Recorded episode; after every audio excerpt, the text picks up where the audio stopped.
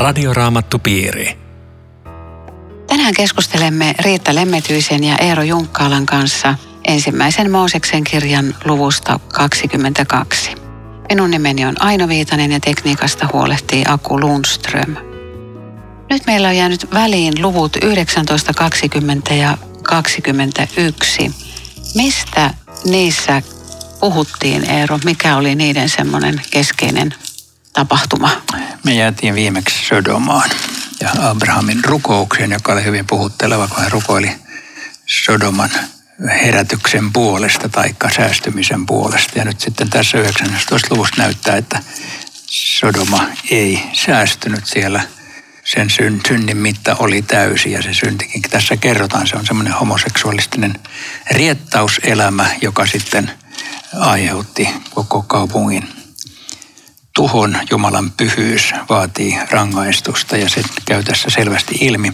Siinä on vielä dramaattinen yksityiskohta, että Lot pääsee nippana papakenemaan, mutta Lootin vaimo katsoi taakseen ja muuttui suolapatsaksi. Tästähän tulee tämä tunnettu tavallaan vertauskuva, että taaksepäin katsominen on vakavaa silloin, kun on kiire mennä. Ja, ja jos Jumalan pelastustyössä aikoo mennä takaisinpäin, niin voi, voi käydä näin. Sitten tässä on seuraavassa luvussa Abraham ja Saara on Gerarissa. Ja sitten luvussa 21 Iisak syntyy. Ja tämähän on tietenkin merkittävä luku nyt, joka meille tässä jää väliin siksi, että tämä pelastushistorian ketju lopultakin jatkuu. Eli Abrahamille oli annettu lupaus lapsesta moneen kertaan, erittäin moneen kertaan. Ja vielä 15. luvussa jo ikään kuin hän uskoi siihen lupaukseen. Mutta siitäkin on kulunut 15 vuotta, kun hän nyt sitten satavuotiaana lopulta saa lapsen. Ja, ja se on tietenkin valtava Jumalan siunauksen täyttymys ja lupauksen täyttymys. Mutta nyt sitten sitä taustaa vasten tämä 22 on taas ihan kummallinen. Voit sä aina vähän tuosta alusta? Joo, tosiaan Iisak syntyi ja, ja Abraham piti suuret pidot, kun poika vierotettiin ja siellä iloittiin tästä lapsesta. Mutta kolme ensimmäistä jaetta.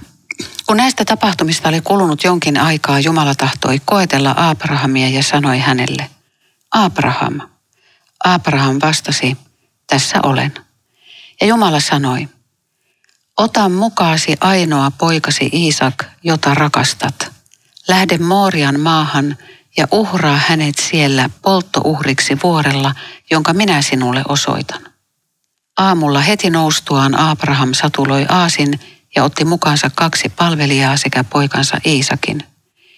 Pilkottuaan puita polttouhria varten hän lähti matkaan kohti paikkaa, jonne Jumala oli käskenyt hänen mennä. Hurjat. Oi, hyvää päivää. siis hurja, minkä ihmeen takia Jumala käskee uhrata poikansa? Siis Abrahamin tuli uhrata poikansa. Siis Jumalahan kieltää ylipäätänsä tappamisen raamatussa. Israel ei saa uhrata lapsia, niin kuin ehkä joissakin Jos kananilaisissa. se ei ole vielä tässä vaiheessa Abrahamilla tiedossa. Nämä lapsiuhrit ja nämä. Mutta tota, toi otsikko on, on oikeastaan kaiken avaava. Jumala koettelee Abrahamia. Mulla tuli tässä ekaksi mieleen, että mehän tunnetaan tämmöinen koe on koelaulu, koelääkkeet, ylioppilaskokeet, pääsykokeet, koeajo, koe, koe, koe, koe. Tämä, tämä on niin tuttu tästä maailmasta, mutta miten vierasta on tämä Jumala panee kokeeseen, Jumala testaa. Nyt mä mietin, että mikä oli se Abrahamin koekysymys.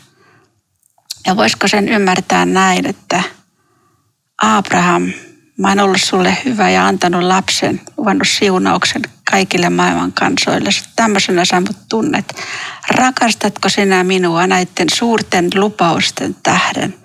Vai rakastatko sinä minua minun itseni tähden? Tämä oli semmoinen suuri koekysymys. Jumala on antava ja lahjoittava ja siunaava. Tämmöisen Jumalan me tunnemme. Mutta entäs sitten, ja tämähän kokee moni meistä – kun Jumala ottaa, tulee sairaus, tulee läheisen menetys. Tässä on pikkasen samasta asiasta kyse kuin missä Abraham on nyt. Vai mitä sä Eero ajattelet? No ei, jo, mä jäin miettimään. Toi oli, toi oli niin puhutteleva, mitä sä sanoit, että, että siinä olisi tämmöinen. Varmaan, varmaan onkin. Että Siis, siis tämähän on käsittämätön koetus ja käsittämätön ohje. Ja, ja raamatulle tyypillistä, niin sitä ei avata yhdelläkään lauseella, mitä Abraham sisimmässään tunsi. Ja jokainen lukija voi aavistaa, siis tosin, tosin vain aavistaa, että tämä on tota, ollut elämän suurin koettelemus ilman muuta. Vaikka me näitä hänen tunteitaan tiedetä ja tunnetaan, mutta mä ajattelen, että miten lähellä tämmöisessä tilanteessa, kun hän kuulee Jumalan puhuvan näin, on se, että hetkinen, että tota, nyt mä oon varmaan tehnyt jonkun niin suuren synnin, että Jumala vetää kaiken pois. Mä en kuitenkaan saa sitä, koska mä oon tehnyt jotakin. Tähän on kauhean inhimillistä, kun vastoinkäyminen tulee. Mitä pahaa mä olen tehnyt, että mulle tapahtuu näin. Okei, okay, ajattelisitko Mutta semmoista ei kerrota. Joo. Ei kerrota, ei, mutta, mutta ajatukset jo. pyörii päässä totta kai. Tai sitten, että onko se todella Jumalan ääni. Jos tämä onkin niin, niin. sieluvihollinen, mistä mä sen tiedän? Kyllä Abraham tiesi, tässä olen. Joo, mutta et, joo, noita sisäisiä tuntoja tässä just ei kuvata, mutta ne on kuitenkin hyvin todennäköisiä. Siis että me, me voidaan kuvitella, että kaikki mahdolliset kysymykset on ollut ennen kuin hän ottaa Iisakin ja lähtee.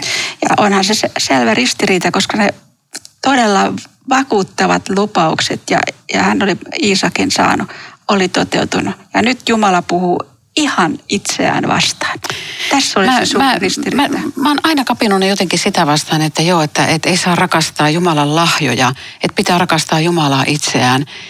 Mun mielestä se jotenkin niin kuin ristiriidassa niin kuin Jumalankin kanssa, koska, koska hän itse opettaa rukouksen, että anna meille tänä päivänä meidän jokapäiväinen leipämme.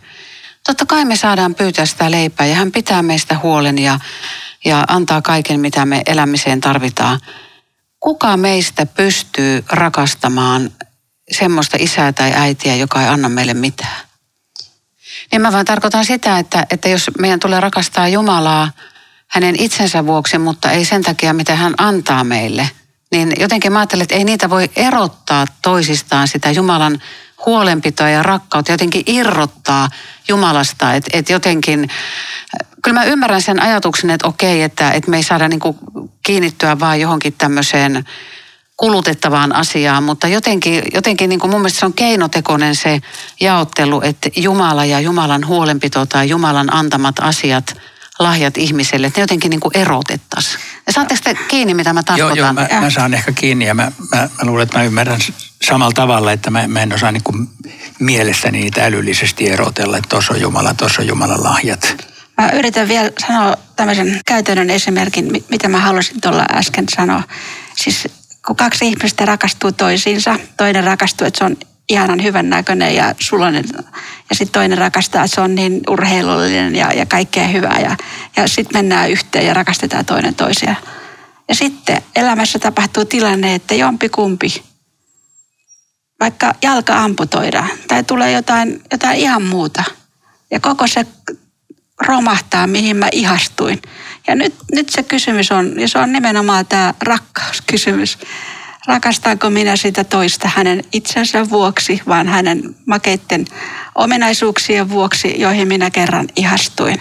Ja, ja elämä on valitettavasti täynnä näitä testejä, että loukkaannutaanko me Jumalaa, kun kaikki ei mene niin kuin me rukoillaan, vai onko hän kuitenkin elämässä se, se kaikkein rakkain asia. Mä en ehkä ottaisi tota vertausta tähän. No, Okei, okay, joo, tämä on kyllä kiinnostavaa pohdintaa. Siis toi, mitä sä puhuit aviopuolisoista, se on, se on erittäin tärkeä ja syvällinen. Ja taas kyllä mä myöskin ton allekirjoitan, että, että tota, mun suhde Jumalaan toivottavasti on täysin riippumaton siitä, miten mulla elämässä menee ja käy. Mä, mä siis uskon, että mä hänen kädessään menee hyvin tai huonosti eikä, mun, eikä se ole riippuvainen siitä, että mitä mä, mitä mä Jumalalta saan.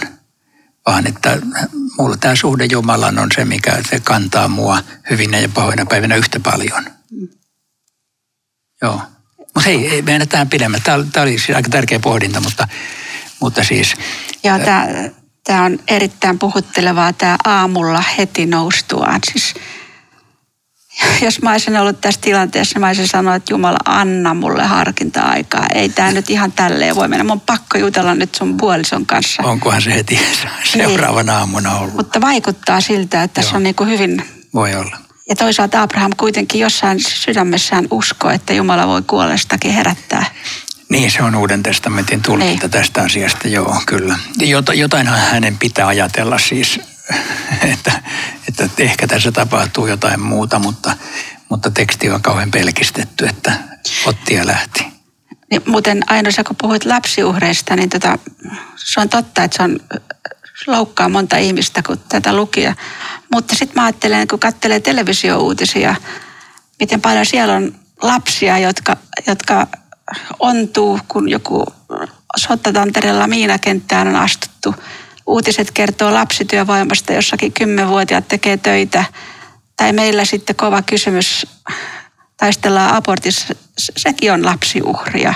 Et ei tämä niin vierasta ole, tämä, tämä ihmisen käytös, niin. vaikka tässä ei ole samasta kyse. Joo, ja, ja lasten halveksiminen kaikissa monissa kulttuureissa, joo, okei. Okay.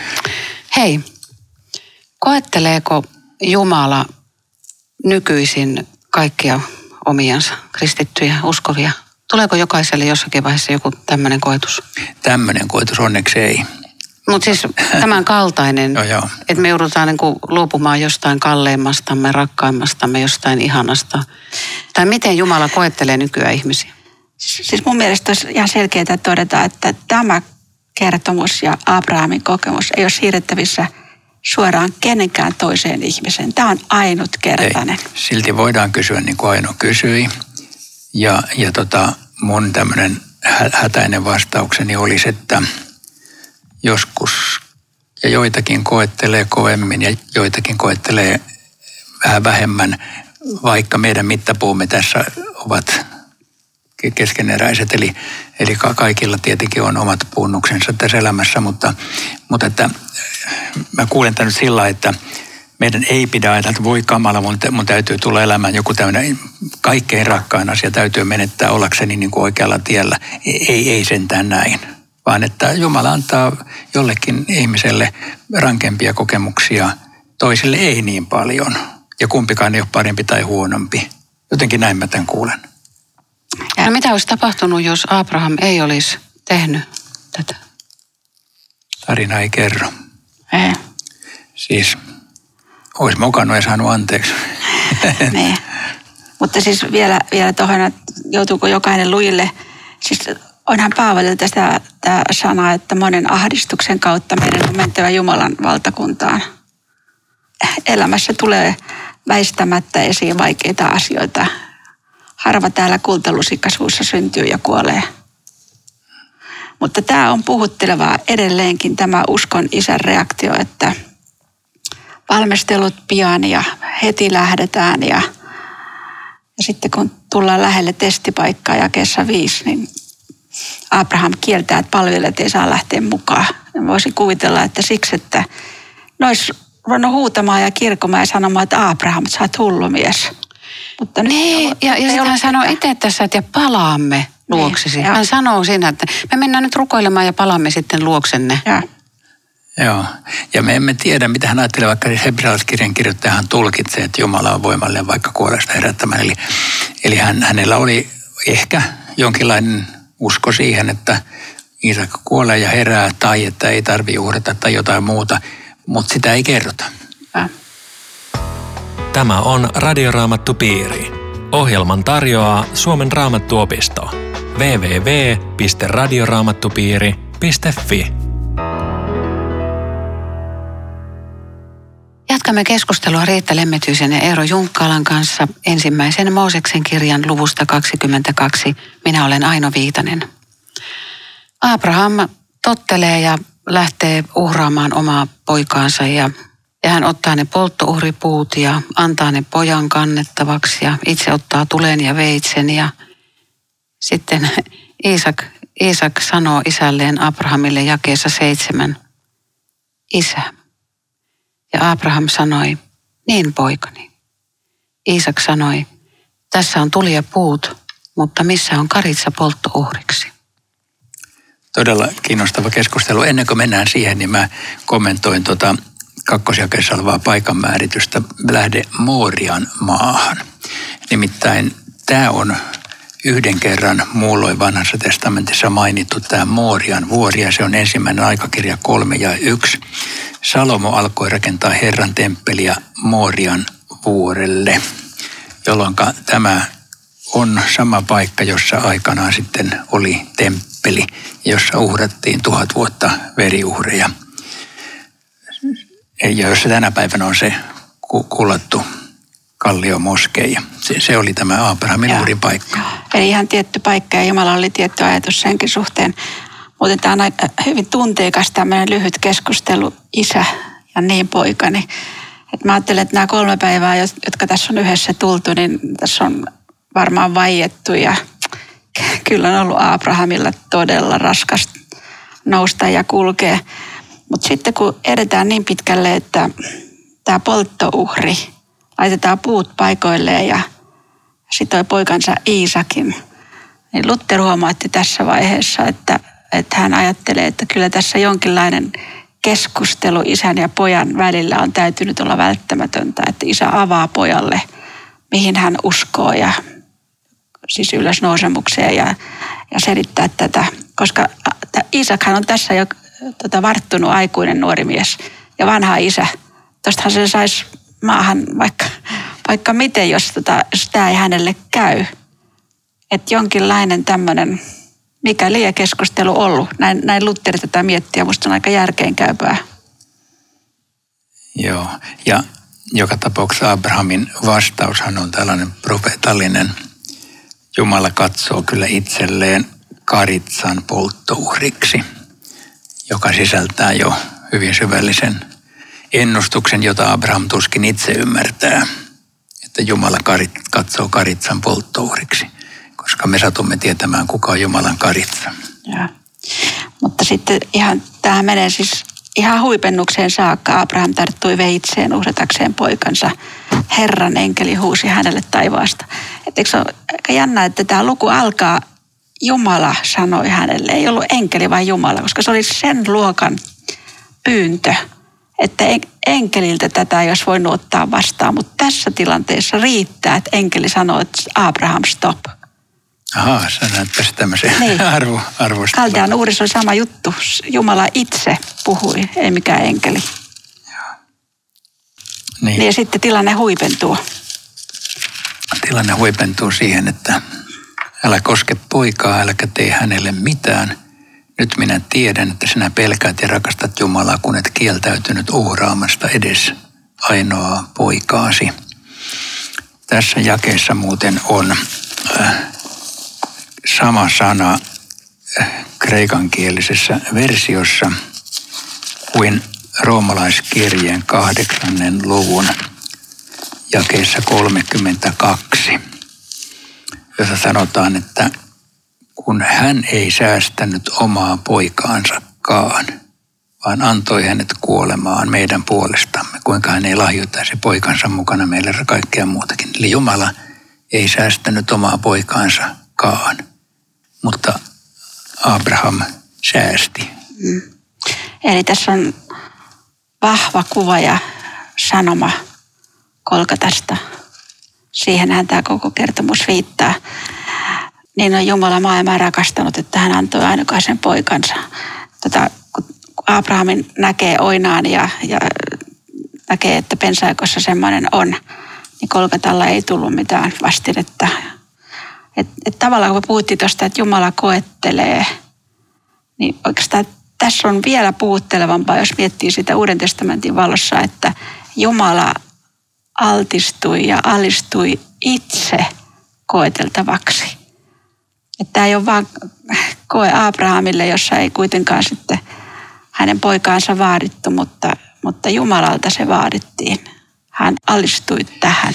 Joo, ja, ja tosiaan nyt me tullaan niin kuin siinä mielessä tämän kertomuksen ytimeen, että tämä, tämän kertomuksen niin kuin varsinainen pointti raamatun kokonaissanoman kannalta ei ole Abrahamin kuuliaisuus – vaan sellainen ennakkokuva Kristuksesta, koska Abrahamin ei tarvinnut uhrata omaa ainoaa poikaansa, mutta Jumalan tarvitsi. Mitä te sanotte semmoiselle ihmiselle, joka, joka kokee tämän koko tilanteen sillä tavalla, että, että minkälainen sadisti on Jumala, isä, joka tappaa oman poikansa? Eero vastaa. Tämä on, tämä on niin tämmöinen luonnollisen ihmisen reaktio ja ymmärrettävä. Ja, ja siis erityisesti ehkä vielä länsimaalaisen ihmisen, joka ei, jolla ei ole minkäänlaista uskonnollista ymmärrystä, mutta siis ymmärrettävää reaktio, ja miten Jumala voi näin toimia. Ja me kuitenkin nyt raamatuvalossa sanomme, että Jumala on valinnut tällaisen tavan, joka on, sanotaan näin, ainoa oikea ja mahdollinen tapa, jolla Jumala tämän pelastusteon saattoi suorittaa, vaikka me emme sitä ymmärrä. Ja niin kuin me ollaan joskus aikaisemmilla kerralla puhuttu, että tämmöinen veriuhriajatus on, on siis länsimaiselle ihmiselle täysin vieras, mutta melkein kaikissa muissa maailman kulttuureissa ja uskonnoissa se on täysin ymmärrettävä. Ymmärrettävä, täytyy veren vuotaa, täytyy jotain uhrata, täytyy olla sijainen. Tämä on siis periaatteessa niin kuin tämmöinen konsepti on olemassa, mutta me ollaan hukattu se. Ja kun, kun se raamatusta tulee vastaan, niin me, meidän täytyy opetella uusi asia. Että Jumala on valinnut tällaisen tien, että uhraamalla oman poikansa – hän järjestää tämän pelastusasian kuntoon. Ja meille se on tietenkin viime kädessä vain niin kuin uskomisen kysymys, että näin, näin on Jumala päättänyt ja meillä on siihen valitusoikeutta. Vanha testamenttihan, se on tämmöinenkin ja Mooseksen kirjassa, että ilman veren vuodetusta ei ole syntien anteeksi antoa. Ja, ja tavallaan se muistuttaa myöskin se, miten, miten todella niin kuin vakava asia synti on. Että ihminen ajattelee, että no ei se nyt on niin paha ja kaikkihan tekee tätä samaa. Ja, ja kuitenkin niin raamatussa on myöskin vahva viesti siitä, että jokainen synti on aina vääryys itse Jumalaa vastaan. Että sinua ainoata vastaan minä olen syntiä tehnyt. Että Jumalan piti tämä uhri antaa, koska, koska häntä vastaan me ollaan viime kädessä rikottu suuresti. Kyllä tämä puhuu Jumalan pyyden puolesta ja siis tämmöisen oikeudenmukaisuuden vaatimuksen puolesta, että piti kallein mahdollinen hinta maksaa. Ja myöskin sitten siitä, että kun kaikki on maksettu ja sovitettu, niin me, me saamme sen varassa uskoa itsemme vapaasti ja iloisesti Jumalan lapsiksi. Ja vaikka olemme kuinka syntisiä, niin ei haittaa mitään. Saitko vastausta yhtään? Toivon, että joku sai. niin joo. Tässä kertomuksessahan on nähty itse asiassa paljon viittauksia – Jeesuksen tiehen. Tämmöisiä yksityiskohtia. Sitten kun tämä ikään kuin tämä peruskonsepti avautuu näin, niin, niin siinä on tietenkin toi ainoa poikasi jakessa kaksi, mutta myöskin jakeen neljä kolmantena päivänä. Että ylösnousemus tapahtui kolmantena päivänä. Ja, ja se on jännä, että kun Paavali sanoi ekan korintilaiskirjeen 15. luvussa, että hän nousi kuolleesta kolmantena päivänä kirjoitusten mukaan – niin ikään kuin se olisi kirjoitettu jossain kirjoituksissa. No sitä ei ole suoranaisesti kirjoitettu, mutta täällä on viittauksia. Ja tämä ei ole ainoa, jossa, jossa siis kolmas päivä ikään, ikään kuin ylösnousemuksen symbolina. Se, se on tota, ainakin kaksi muuta kertaa vanhassa testamentissa, mä voin kertoa ne teille. Se on siis, se on Hosean kirjan kuudennen luvun jakessa kaksi, jossa sanotaan, että kahden päivän kuluttua hän meidät herättää ja kolmantena päivänä hän nostaa meidät ylös. Siinä on tämmöinen ylösnousemuksen ajatus. Ja sitten jotenkin kiinnostavasti toinen kuninkaiden kirja 20 ja 5, jossa on kysymys kuningas Hiskian sairastumisesta ja, ja siinäkin on tämä kolmantena päivänä Hiskia kysyi Jesalta, mikä on merkkinä siitä, että Herra parantaa minut ja voin kahden päivän päästä astua Herran temppeliin. Että tämmöisiä kolmantena päivänä tapahtuvia ikään kuin ylösnousemuksia on vanhassa testamentissa. Ja, ja sekin, että Iisak itse kantoi ne puut, viittaa Jeesukseen, joka kantoi, kantoi ristiä.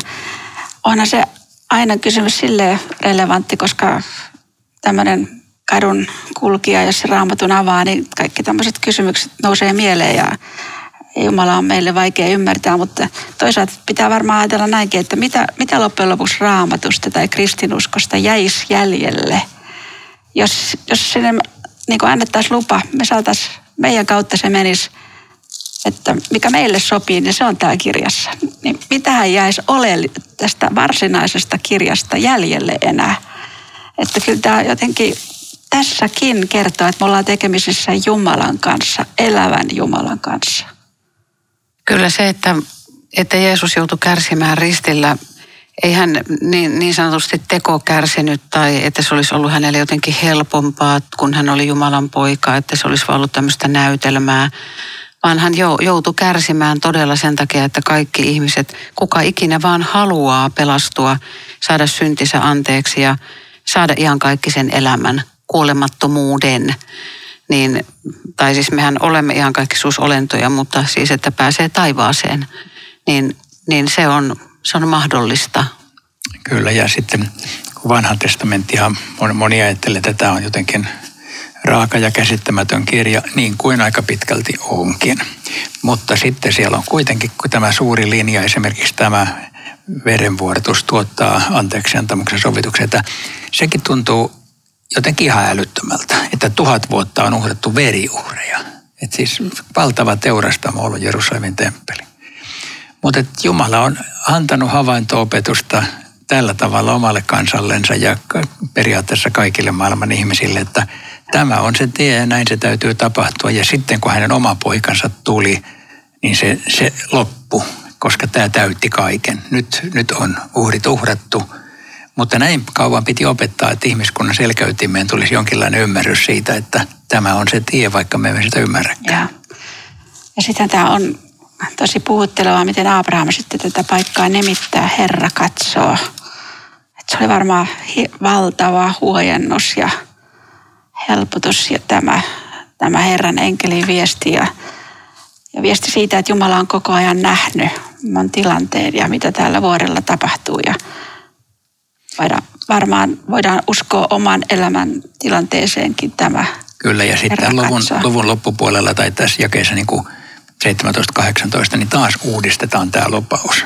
Sinun siemenesi kautta koko maailmalle siunaus. Eli siinä on viittaus tietenkin Kristukseen. Ja se on jotenkin puhuttelevaa, että itsestään selvästi kaiken suuren jälkeen Abraham menee karavanin jatkoksi arkeen kotiin orjien ja perheen luo. Ja meidänkin pitää nyt sinne arkeen lähteä. Joo. Kiitos jälleen mukana olosta. Palaamme taas viikon kuluttua uusi, uusilla jaksoilla. Rukoiletko Riitta tähän loppuun? Elävä Jumala, rakas taivaallinen isämme, sinun ajatuksiasi käsitä ja ymmärrä, mutta tänään saamme kiittää. Kiittää siitä uhrista, jonka annoit. Rakastit meitä niin paljon, että haluat jokaisen meistä luoksesi taivaaseen eikä ollut muuta tietä kuin poikasi veriuhri. Tästä me kiitämme ja myöskin siitä ihanasta todellisuudesta, että tämän tähden saamme jälleen tänään uskoa kaikki syntimme anteeksi. Amen. Radioraamattupiiri. www.radioraamattupiiri.fi